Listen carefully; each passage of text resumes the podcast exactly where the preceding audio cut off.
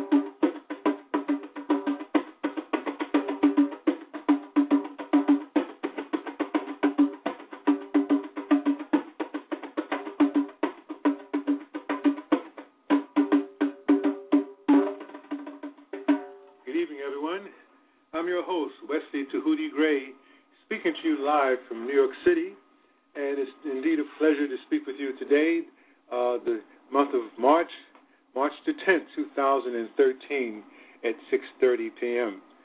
Indeed, um, as always, I am always grateful to the One Most High for allowing me to be able to share with you uh, our show, uh, Grassroots Holistic Health, on Blog Talk Radio. Uh, last week we spoke about, uh, uh, actually covered a book and reviewed the book, uh, The Spirit of a Man by Iyanla Vanzant. But before I begin, I must bear witness and give homage to the One Most High, to our ancestors, to my siblings, uh, to my godmother, my mother-in-law, my godfather, to my wife. Um, I, I'm just so humbled to be present and alive today at the age that I am, at sixty-nine years of age, to be able to be healthy and to be able to share what little bit of wisdom I have. For I am only a servant of the Most High. I am a servant of the ancestors, and it is my prayer that I am able to fulfill my purpose, and that is to share pertinent information that can be uplifting for all of us. So we left last week with uh, discussing a very interesting part of uh, the book that uh, Sister Iyanla uh, authored, The Spirit of, the, of a Man. And I just wanted to just share with you a little bit about her, uh, that Iyanla Vanzant is an author of four bestsellers. And uh, one of them, uh, actually I'll go in the order of Tapping the Power Within is one, Acts of Faith is the next one, The Value in the Valley, in the Valley, that is The Value in the Valley, and last but not least, Faith in the Valley. And then, of course, this book is the last one that she authored, which is um, a very dynamic and inspirational book and informative, The Spirit of a Man. She's a very popular public speaker. She's a Yoruba priestess. Uh, she's also a, uh, a lawyer, and she lectures nationwide and conducts workshops and, and facilitates training for both black women and men, with permission to assist in the empowerment of her sisters and brothers. And she is also the director of Intervision's Life Man- Manchi Maintenance rather Center. Uh, it's been long known as the country's healing authority. Uh, she has been long known as the country's leading authority on spirituality and empowerment for black women. Iyanla Vanzant now offers a message of faith, self-knowledge, and courage for black men in the struggles and crises and victories that we face in today's society. She offers a, a, a perspective of teaching black men to recognize and tap the energy of our own spirits. Uh, Sister Vanzant uses a, a brilliant and transforming blend of ancient African spirituality, practical self-help advice, and contemporary faith to help black men and the women who love them nurture the strength and the power that is our own birthright. So without further ado, uh, I'll just pick up from where we left off last week. And that was uh, in the, the chapter of awareness. Um, we were touching upon the fact that indeed um, men in the African community, we recognize the ancestral royalty who ruled a village or a kingdom or a nation, and were able to impart certain rights to black men. And that was the right to be respected, to be heard, to be obeyed without question or challenge was a function of culture and communal tradition. Today, however, without the benefit of a supportive cultural context or the temperance gained through ritual, ceremony, and training, the ancient spiritual directives that once gave black men the right to rule are polluted by selfish motivations to dominate and pursue individual gain. The once royal attribute of being in charge, which was tempered and spiritually grounded, comes across today as ego-centered aggression. Forceful, powerful hunters and warriors move strategically using skill rather than brute force to gather food for the village and to protect tribal boundaries. The Zulu of South Africa, the Sante, and the Dogon of West Africa were warriors, trained in the arts of hunting and war. And under normal conditions, healers did not engage in war, and priests did not hunt unless they had specifically trained or had been specifically trained to perform these functions. And those uh, traditional, uh, well, these traditions, as she says, uh, men knew that their role was to serve and maintain traditional con- continuity. The Ashante warriors, for example, never killed an animal unless the day had been divined by the priest as a good one for hunting. The animal would then be used for food and clothing. No honorable warrior ever killed another man unless it was to protect and save his family. And today, descendants of these mighty and proud men move brutally through concrete and asphalt, destroying life and limb, to claim the victory of controlling a corner or a, a turf, much to the dismay of those who live in the communities among them. And without proper understanding and training, ancestral energies that surge forward in the consciousness of black men stimulate behaviors that are inappropriate and out of context for the world in which you live today. So, we must, she touches upon the, the Yoruba culture, like most traditional African cultures, provides manhood training, and that's in the form of rituals and rites of passage, and, and are performed to mark significant milestones in life. At birth, the naming ceremony includes divination so that the community can identify which ancestral energy the child embodies and what the child's role will be in life. The child is then given a name that exemplifies that energy. And the Yoruba believe that the name is the nature. When you call a child's name, you're educating the child's spirit about its mission in life. When the young males reach adolescence, they are taken into the woods to be circumcised, to receive mentoring from the older men about their functions as men. Young artisans, hunters, warriors, and statesmen sit with the elders to receive guidance about the mandates of cultural traditions. Before they marry, men receive training from their fathers and elders to ensure their preparedness to take on the responsibility of a wife and family. And this is a form of sex education as well as a cultural education in which the man is informed that he will be expected to honor. There are also uh, a, a ceremony that signifies moving from the status of clansmen to elder, a status of great respect and prominence. And this is not a ceremony in which all men participate. It is an elevation of one's life and the contributions made to the welfare of the entire community. The final rites of passage takes place at death, when priests and elders perform a ceremony to ensure a safe passing over from the physical to the spiritual world. The measure of the worth of the man's life is reflected in the elaboration of the ceremony and also the number of people attending. And in his, if his children are present to perform the rites, contribute to his borough, and carry on his work, it is believed that the man has lived a full and meaningful life. In African tradition, men are taught the principles of manhood according to cultural prescriptions.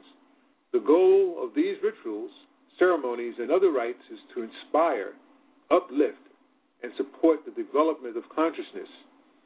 And in many ways, including divination and ceremony, young men are advised of their purpose in life, the thing that they have been born to do.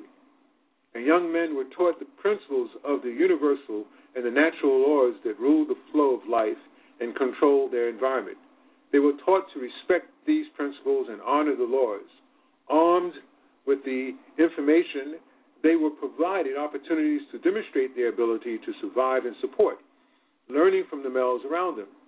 And they were instructed in cultivating their God-given talents, gifts, and abilities at a pace that matched their t- temperament and was conducive to their purpose.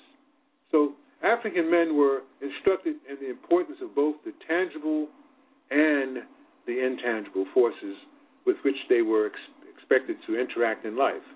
And much of this manhood training, as it was imbued by African culture, traditions, and ceremonies, is not available to young men, uh, males who are living in the Western Hemisphere today. Most of us, as I reflect on my life as a young man living in Harlem, uh, my stepfather, he was a barber during the day, and he, uh, he he actually dealt with drugs at night. And that was a means of survival. We had to do what we had to do, but it was uh, a direction that took a toll on many of us, not only in my family, but many other families in, in the Harlems of the world, in the Harlems, actually, of the United States, if not the world. Um, we were living a contradiction, as it were. I know that when I went to the barber shop where my, fa- my stepfather worked at, I went there to pick up tips so that we could eat at night, eat, have dinner for the evening. And while sitting there, maybe four hours at times, two, three, four hours, until he accumulated enough money that he saw it suffice for uh, feeding a family of four. Actually, it grew into a family of five.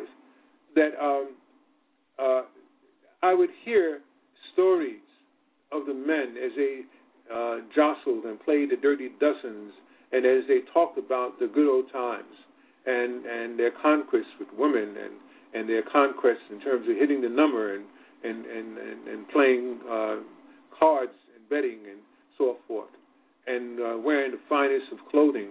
And, of course, this barbershop was not too far from the Apollo Theater, and uh, that was something that was really a phenomenon. I didn't realize it then until now, of years uh, later, that my father was noted, my stepfather was noted as being a professional Uh, hairstylists for what they called a conk, uh, processed hair, straightened hair, which men at that time used very prominently.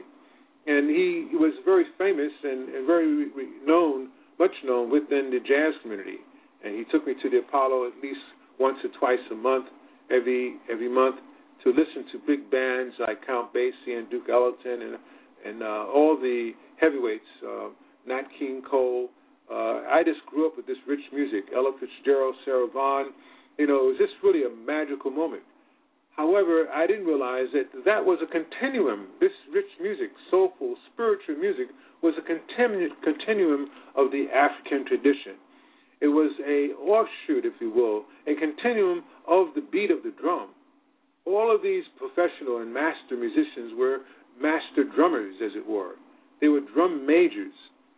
And somehow or other, the knowledge, which I just shared with you earlier in the show, was diluted in terms of the richness, the richness of our tradition, of our culture.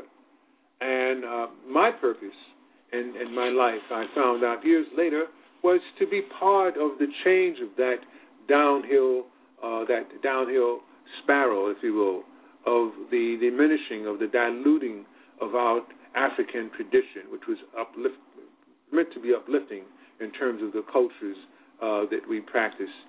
And um, the drum is the beginning of that. And that's why I, I, I took to the book written by our sister Iyanla Vanzant, The Spirit of a Man. I will be back in a moment. I will continue uh, for the next, uh, I think we have about fifteen more minutes, and I do, again, appreciate you sharing your Sunday afternoon or after, actually evening with us. Be back in a moment.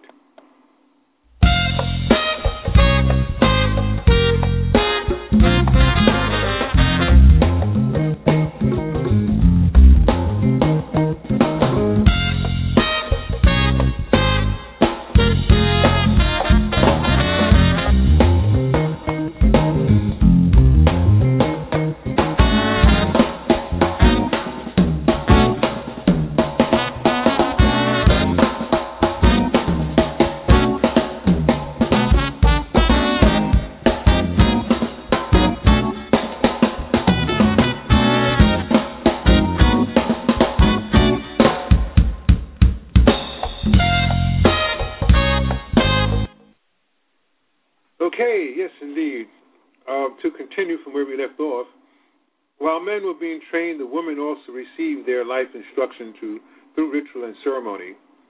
And although the basic rites of passage were the same, the primary emphasis for young girls was on child rearing, homemaking, support of the male, and commerce. I'll mention this word commerce because uh, that's something that's very interesting. As we have uh, fast forward to the year two thousand thirteen, we have more men, women of African descent who have college degrees than we do of men. The majority of our brothers are, uh, not a majority, but a great many of them, far too many, over one million, are in prisons in, with, in the United States. And that's by design. Uh, I, I, I'm really looking forward to uh, having the opportunity to just share more information about that as I educate myself in terms of the facts surrounding the new uh, industrial complex institution, which is called prison.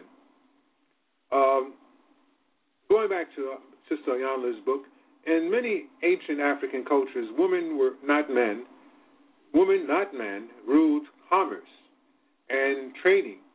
Women ran the marketplace because they harvested the crops.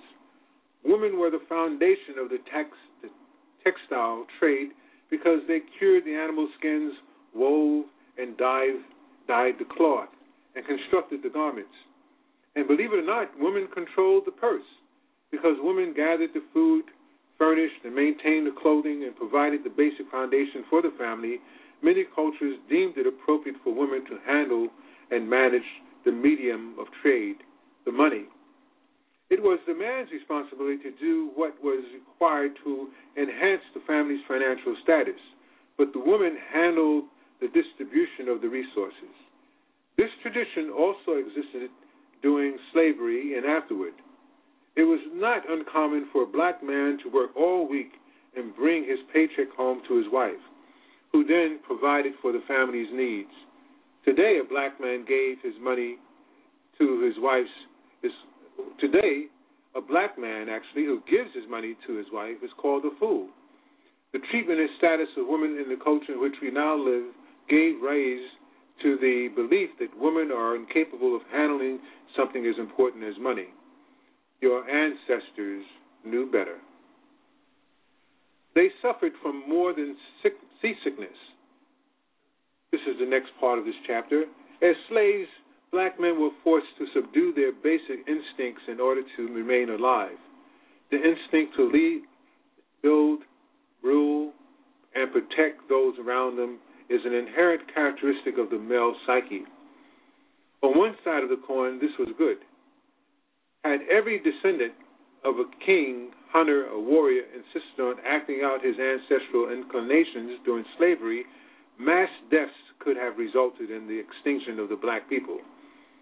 On the other side, the dehumanizing, oppressive social system of slavery that forced black men to suppress and alienate the calling of their consciousness created inner conflict, and this conflict was between the fear of pain and death, which could come from the hands of the slave master and doing what they do, knew and believed to be their responsibility as men.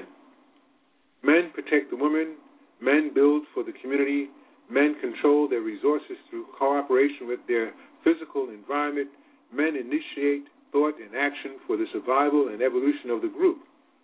As slaves, black men, fearing death, were forced to suppress this energy that lived in their being, that lived in their psyche.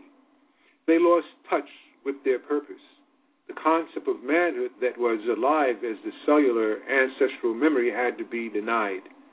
When a black man called himself into question in the recesses of his own mind, he was deemed unworthy. He was not living up to his responsibility of our purpose as a man. It was rape and the separation of the family that devastated the psyche of the black woman. The reality that a man could impose himself on you without your permission as an accepted aspect of culture left the black woman vulnerable and confused.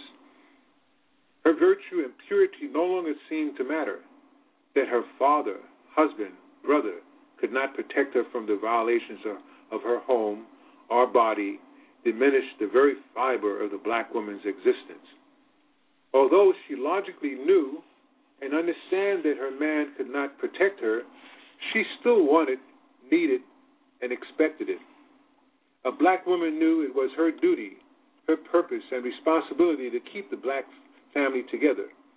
For if she failed, it was a blemish against her and all the women before her. As a slave, a black woman could keep her mouth shut, endure the crack of the whip, submit to the whims of the master, not because she wanted or enjoyed it, but because she believed it would keep her family safe. A woman can endure and survive a rape. No man can survive being hanged.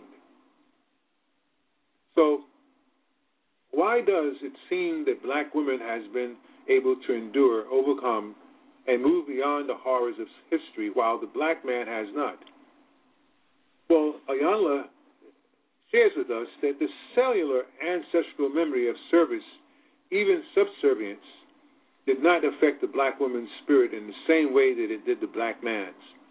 For a woman to be subservient to a man once had a purpose and brought rewards. However, for a black man to bow down to another man shatters the fibers of his being. For a woman to delay personal gratification for the good of the whole, it is not offensive to her ego. For a man to be denied the right to be who he is, to do what he is capable of doing, reap the rewards of his labors, offends his very soul. The infliction of pain, the fear of death, the regulation of black people to a position of disgrace and dishonor affected us all, and it continues to affect us in, in this present day. From generation to generation, it has been passed to us, brothers and sisters. Each gender has devised its own defense mechanisms and rationales to cope with the, the experience that was experienced by our ancestors. Many of these mechanisms keep us emotionally and spiritually separated today. It is quite possible that black women still blame black men for not being able to protect them. Black men may still be angry at black women for the things they endured at the hands of the white man to ensure our mutual survival. The culture into which we were brought was in direct conflict with the ancestral memory in our genes, and the conflict in which we lived then manifests in almost anything and everything that we do today. From slavery through Jim Crow, black men learned to use dishonesty as a survival tool. They could not speak the truth as they knew it. They could not demonstrate their knowledge or intelligence. They held themselves at an emotional distance from those things and people they believed would draw from them the truth in their identity, their thoughts and feelings. Lying, withholding information, and altering their reality to the demands of others were the ways black men stayed off trees, off the auction block, and out of fires. For black women, dishonesty was more of an, an internal process. Black women had to tell themselves that whatever was going on did not matter and that only God could help them. So, indeed, we have in this present day, in our communities, I know in the community that I live here in Brooklyn, New York, we have this uh, this dysfunction within our community, which has been fostered from generation to generation to generation, where black men do not respect themselves and each other and our women, don't respect our elders and our children. And that's not the majority of them. That's the minority, actually.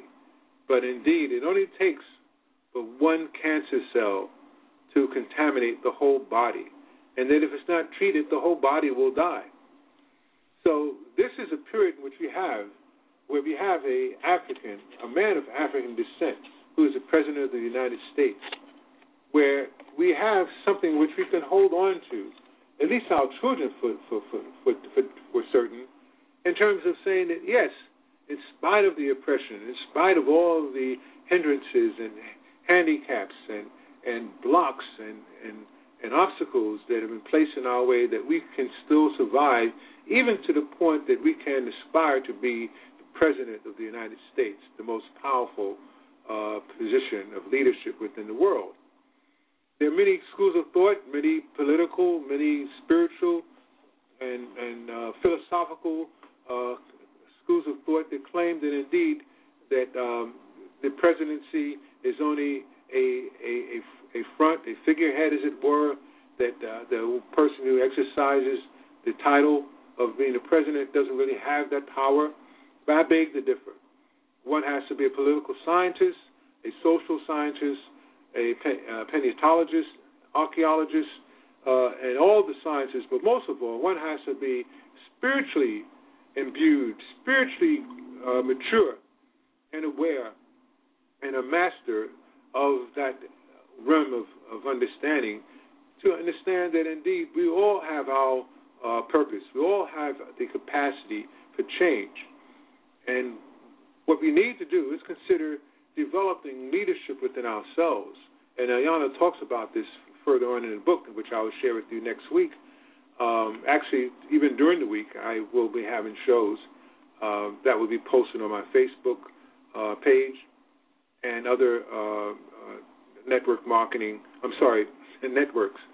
Uh, mentioning network marketing, I'm involved with a, a uh, an organization called uh, E P X, and I'm not going to talk about the uh, the financial part of it, but I just encourage that those of you who are suffering, uh, if you know someone who's suffering from uh, any type of heart condition, those of us who who have uh, uh, diabetes, uh, those of us who lack proper nutrition and and have uh, inadequate vitamin and supplement intake, uh, those who would need a detox type of um, product, and um, those of us who are marathon or just athletes. I'm a marathon runner. I've ran marathons. I'm training for my fifteenth. We have products that are available on my site. You just have to go to w w w dot wesley gray dot u s. That's W E S L E Y G R A Y dot U S. And these type of products will be available on my site.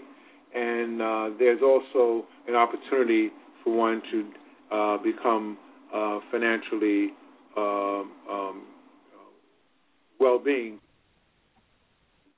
from this particular opportunity that I share at my website.